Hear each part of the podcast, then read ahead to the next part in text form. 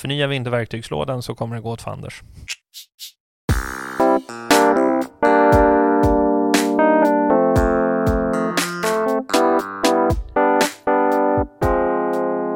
Då är det dags igen för ett avsnitt av Berg och Wernberg. Andreas Berg heter jag.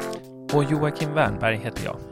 Och idag ska vi tala om ett policypaper som du har skrivit. Det är en ny policyserie som vi eh, lanserar lite kopplat till att E-forum börjar ägna sig mer åt teknikpolitik. Och med E-forum menar du entreprenörskapsforum? Precis så. Pappret heter Innovation, Competition and Digital Platform Paradoxes. Och det ska bli flera papper på det här temat.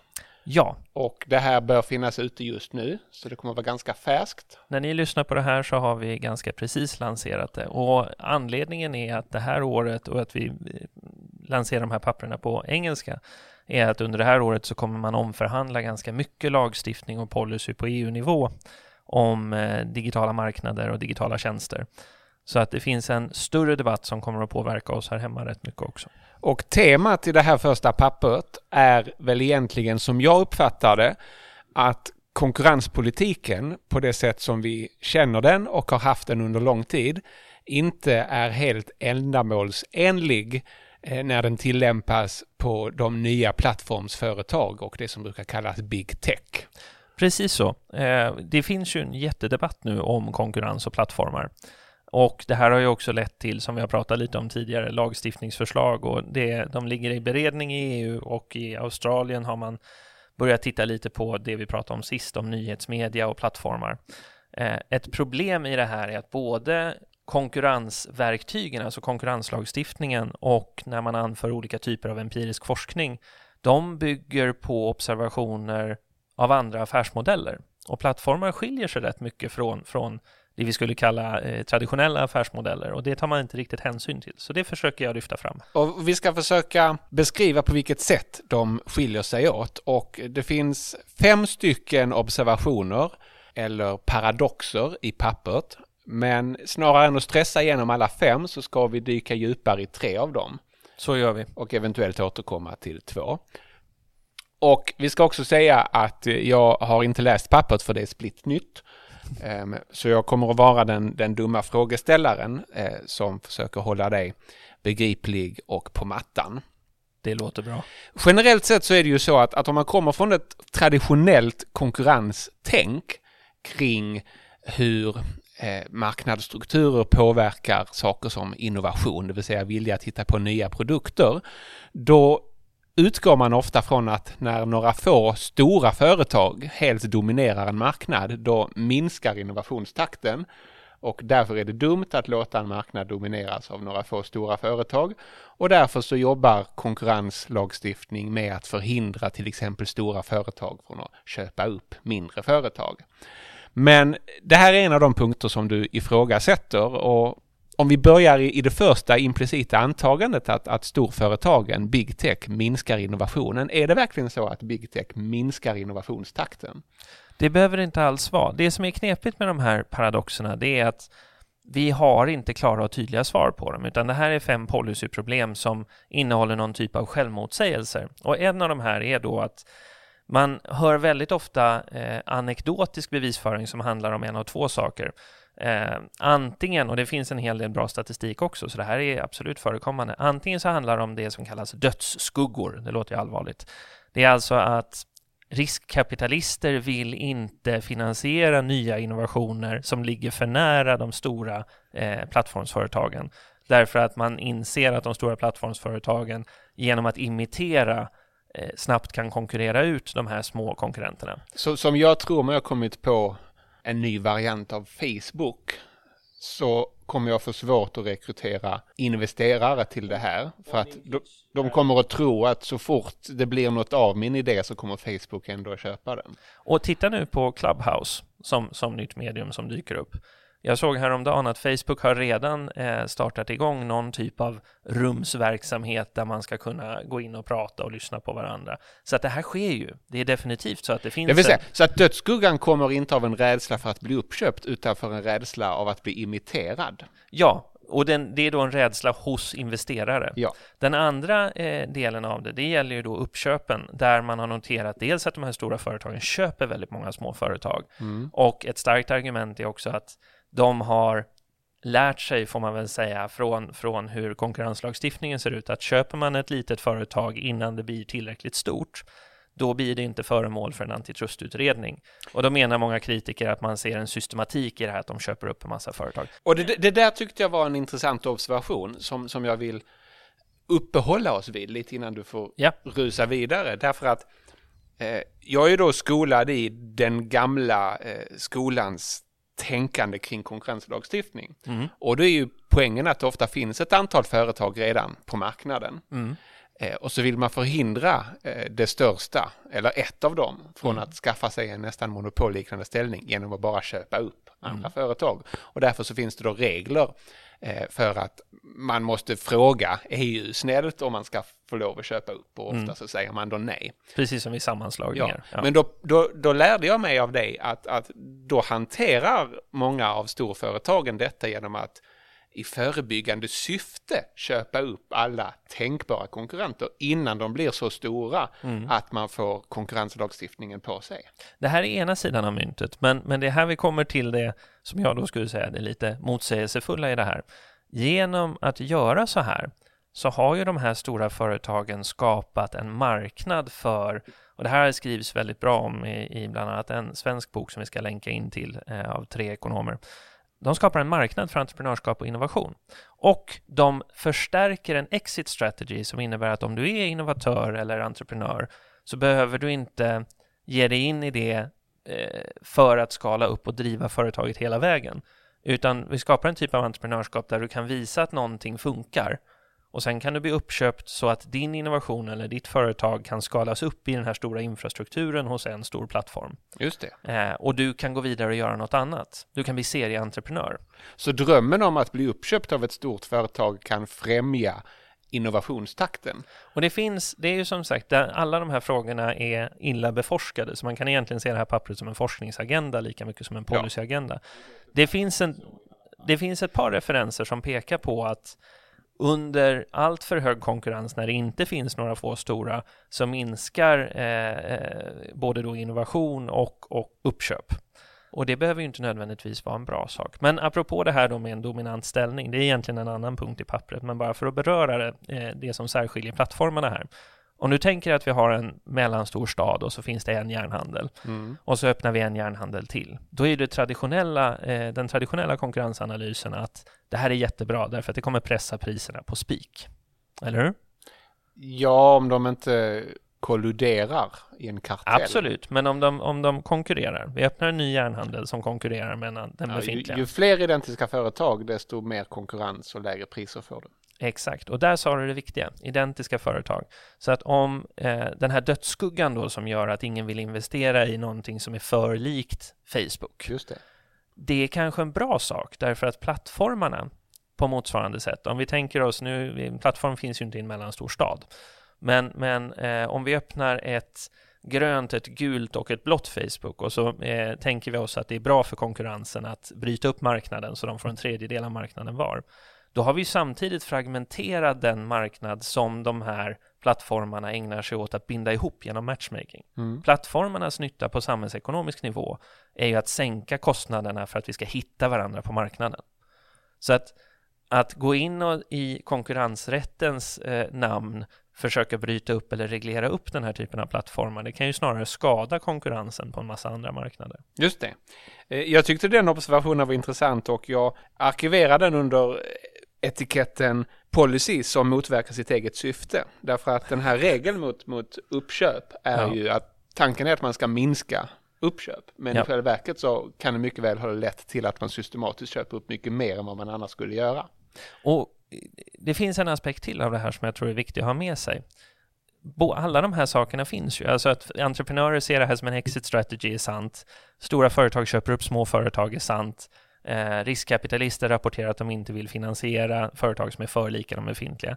Om vi ser alla de som, som rattar man kan vrida på, som avgör var eh, ansträngningarna för att vara entreprenör eller innovatör hamnar. Mm. Vi tänker oss att det finns en, en vilja att vara entreprenör eller innovatör och så tittar man på marknaden och givet hur vi har vridit på de här rattarna kommer man att allokera den viljan och den ansträngningen. Då är ju policyproblemet här att visa att det här är en dålig allokering. Och jag skulle hävda att det snarare ser ut att vara en bra allokering därför att på den här marknaden vill vi inte se inkrementell innovation.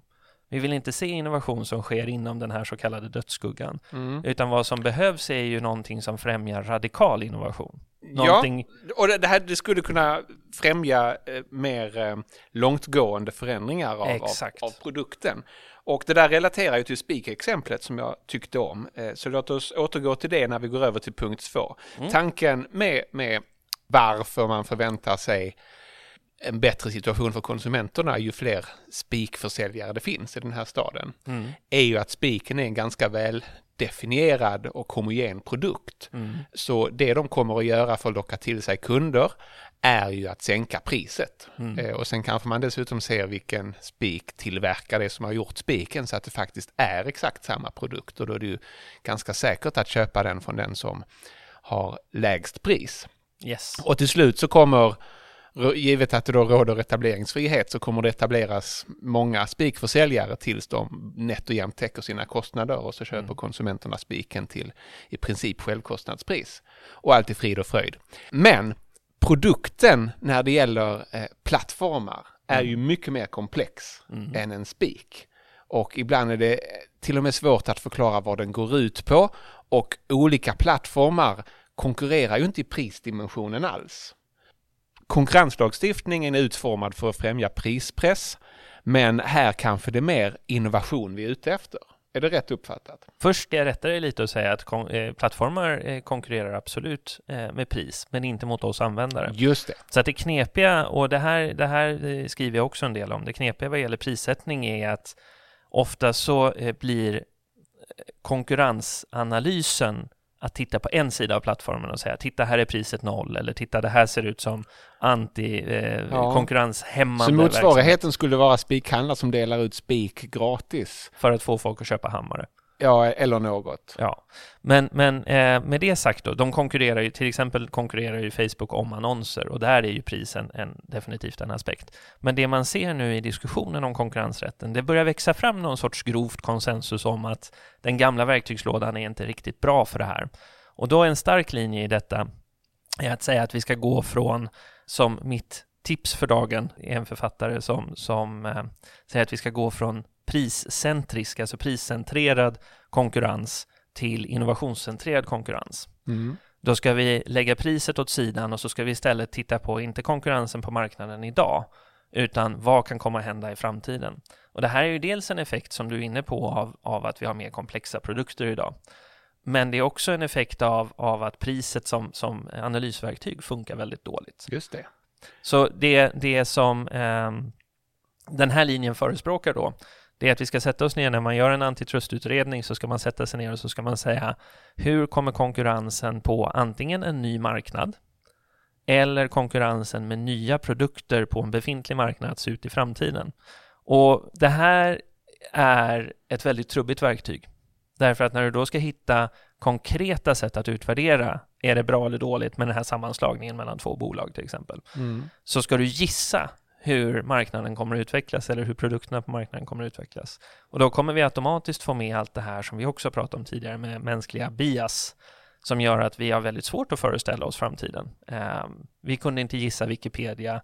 Vi eh, såg stora eh, visioner om hur internet skulle påverka oss men ingen kunde gissa att vi skulle ha TikTok och Instagram och fota vår mat. Just det. Eh, Det innebär ju att vi har, för vi in det här i konkurrenslagstiftningen och hur vi implementerar den så riskerar vi ju att hämma radikal innovation och istället främja småstegens utveckling, någon sorts inkrementell förbättring. Ja, eller till och med i värsta fall främja stagnation. ja. De små stegens stagnation. För att det är ganska lätt att, att undervisa om konkurrenspolitik när du väl har lärt ut vad, vad idén om perfekt konkurrens är. Och det är att det finns många företag, gärna identiska, eh, som det är väldigt lätt för konsumenterna att byta mellan, Mm. som levererar en identisk produkt. Men en kritik mot det idealet är ju att då har inget företag egentligen pengar eller resurser eller tankekraft över för att tänka långsiktigt och att innovera. Ligger det någonting i den kritiken då skulle du säga? Det finns eh, flera eh, forskningslitteraturer av framförallt stora amerikanska ekonomer som pekar på, lite kast kan man säga så här, ingen konkurrens alls verkar dåligt för innovation. Ja. So far so good. Eh, lite konkurrens verkar bra, men innovationen ökar inte stadigt med konkurrens hela vägen, utan det finns indikationer på en typ av U-kurva som gör att du får mindre innovation om du har jättemycket konkurrens på en marknad därför att, och det här går tillbaka till en typ av Schumpeter-argument, eller Schumpeter i den senare delen av, av eh, sitt tänkande, när han säger att man kanske måste ha ett stort företag som kan få svängrummet, resurserna och svängrummet för att investera i lite mer eh, kaxig och modig R&D och innovation. Okej, okay, så, så, enkelt uttryckt, vill du ha priskonkurrens ner mot kostnaderna så ska du ha eh, så många företag som möjligt på en marknad. Men vill du ha optimal innovation så ska du undvika den situationen, men du ska också undvika monopolsituationen. Precis, och här, här måste man, eh, gör, jag, gör jag precis som alla de här forskarna och reservera mig för att jag tror inte att det finns en sweet spot som, som är universal. Utan jag tror att det, man, det den här forskningen för mig visar på, det är att, att eh, sweet spoten, den perfekta nivån av konkurrens för olika marknader ser väldigt, väldigt olika ut. Och det om något ska ju ha en ödmjukande effekt på hur vi, hur vi förhåller oss till konkurrens som ett verktyg för att främja innovation. Ja. Det finns också forskning som pekar på att det är olika inom samma marknad. Så de företag som ligger nära det man kallar teknikfronten, de som är i liksom ledning i utvecklingen, de eh, tjänar på att innovera under hög konkurrens därför att det, då kan de fly konkurrensen. Så de innoverar bort från konkurrenterna helt enkelt. Så det, här, det, det jag vill skicka med här är att om man sätter sig ner från ett policyperspektiv och säger jag tror att konkurrensrättens nya syfte ska vara att främja innovation Eh, så skulle jag säga att det är värt att ta ett steg tillbaka och istället fundera på om man ska finansiera grundforskning bättre eller hitta andra sätt att, att främja potentialen för innovation i samhället. Just det, men ett rigitt tillämpande av den gamla konkurrensrätten på nya företag kommer inte nödvändigtvis att främja innovation. Nej, där, där kan man nog drista sig ja. till att säga att förnyar vi inte verktygslådan så kommer det gå åt fanders.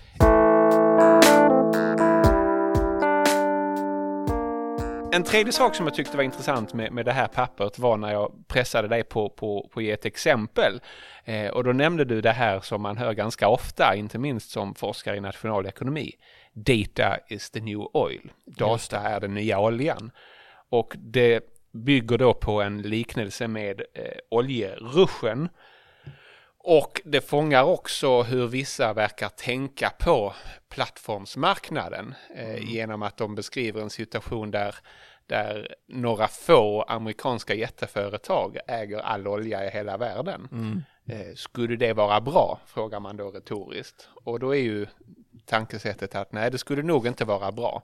Men hur bra liknelse är den här eh, metaforen mellan olja och data? Den, den är fruktansvärt dålig, men, men det är ju tyvärr så vi försöker nästan alltid förstå ny teknik genom metaforer till någonting gammalt. Mm. Och i det här fallet så kommer det också från en, en gliring till att okej, okay, men om data är the new oil, om det är nya oljan, då är ju eh, teknikföretagen de nya oljeföretagen, alltså big oil, big tech. Ja. Det är ju lite den retoriken Och det är det ondaste som finns i kapitalismen nästan. Det finns ju definitivt en, en gliring ditåt. Men, Men varför, varför, är liknelsen fel om vi börjar där? Det är alltid dumt att likna eh, artificiella resurser med, med fysiska resurser ja. i termer av knapphet, i termer om du, om du har råolja, om du har ett fat råolja så kan du välja att använda det till ett ändamål om du har ett stort dataset så kan du använda det till ett ändamål och sen så kan du ge det till mig eller du kan använda det igen till ett helt annat ändamål därför att data förbrukas inte när du använder dem.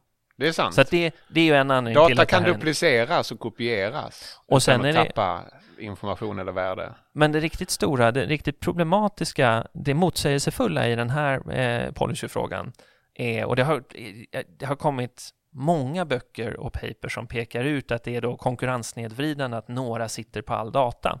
Det här kommer liksom från 2012 när vi pratade om värdet av big data och det skulle lösa alla våra problem. Det var av toppen av sin hypekurva då, som man säger. Ja. Eh, det är att värdet ligger inte i mängden. Utan värdet ligger i vad du gör med den, alltså struktureringen av data. Ja, jag skulle hävda att ibland så är, är data eh, så eh, funtade att ju mer du har desto svårare är det att hitta det du Exakt söker efter. så är det.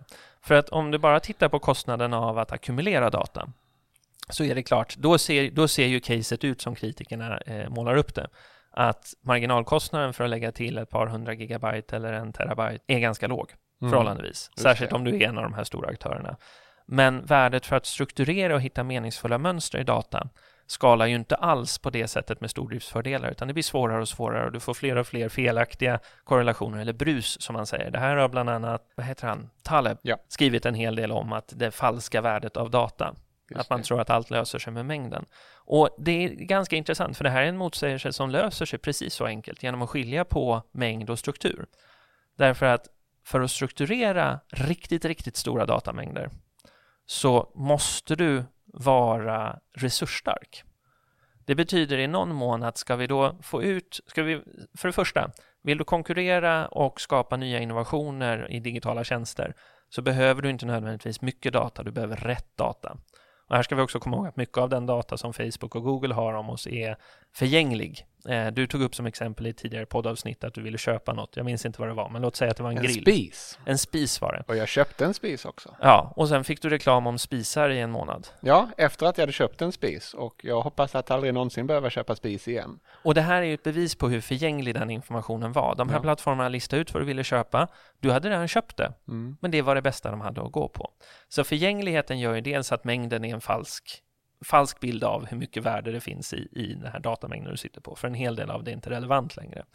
Eh, det andra är då att små företag med rätt data kan innovera, men för att innovera baserat på riktigt, riktigt stora datamängder så ökar sannolikheten att du måste vara ganska stor och resursstark.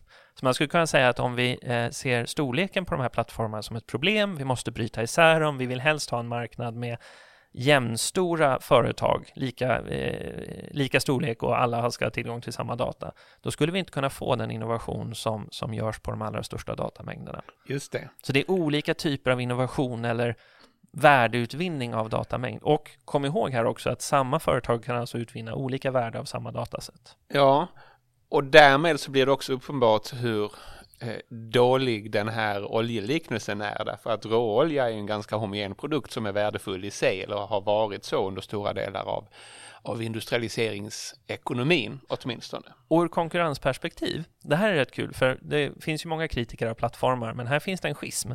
För ur konkurrensperspektiv så vill man då gärna eh, eh göra gällande att vi borde dela ut den här datan. Fler borde få tillgång till den. Men en annan kritik mot plattformarna är ju personlig integritet och att du ska ha rätt till din personliga information. Så ett mycket bättre sätt att närma sig det här är att säga att gör skillnad på din personliga data och den data som framkommer när en plattform processar data om dig, alltså någon typ av värdeförädling. Det är svårt att skära en sån linje, men om man skär den linjen på något sätt, då helt plötsligt kan du som användare rösta med fötterna och gå till en annan plattform och mata in alla dina bilder och, och kommentarer och statusuppdateringar där och skapa situationer, och då tar ju du med det som är viktigt för dig, kan man hoppas Mm. där den plattformen kan innovera baserat på den datan. Men den första plattformen som du då lämnade eller som du kopierar informationen från har rätt till den data de har processat fram. Det strukturarbete de har lagt ner. Förädlat. Ja, Så då finns det en parallell till oljeraffinering åtminstone. ja Så absolut. det finns fragment av den här liknelsen som kan användas. Den här spisliknelsen använder jag för övrigt i en DN-kolumn som vi kan länka till om, om hur svårt det är. Även om man är överens om att man ska reglera big tech på något sätt så är det svårt att enas om hur man ska gå tillväga. Mm. Eh, Jag skulle ju då vilja ha en plattform som begriper att efter att jag köpt en spis så kanske jag behöver stekpannor och ger mig skräddarsydda erbjudande på billiga stekpannor. Vi har ju diskuterat det här förut. Jag förstår fortfarande inte varför man inte öppnar upp, åtminstone på prov, ett interface där man säger vad man vill ha reklam om. Det kommer. Jag Det hoppas krävs bara det. en modernare konkurrenslagstiftning innan Ja, vi får ja, den här ja. innovationsboomen. Jag tänker att vi ska börja runda av. Yes. Du har eh, gett ett tips redan. Vill du Ja. repetera det? det var... Ja, jag sa ju inte vad boken hette och vad eh, författaren hette, men det är alltså en bok som heter Innovation Matters, Competition Policy for the High Technology Economy. Och det är Richard Gilbert som har skrivit den. Den kom ut eh, förra året, i- ja, i somras. Ja, det låter spot on. Eh, mitt tips eh, är samtidigt beröm och det är till SNS som ordnade en finanspanel, kallar de det, om just det som jag har funderat mycket på på sistone, nämligen fördelningseffekterna av den expansiva penningpolitiken och inte minst det faktum att Riksbanken nu eh, ägnar sig åt obligationsköp och eh, därmed lånar ut pengar väldigt, väldigt billigt till vissa företag i syfte att eh, få fart på ekonomin eller få upp inflationen. Och ja, det finns ett en timmars seminarium som tyvärr startar lite slött eftersom Martin Flodén talar om det gamla vanliga, skulle jag drista mig till att kalla det. Men på slutet så kommer han in på just eh, det som seminariet rör, nämligen penningpolitik och fördelningspolitik och har då en slide med den fantastiska rubriken att penningpolitiken inte bara gynnar de rika.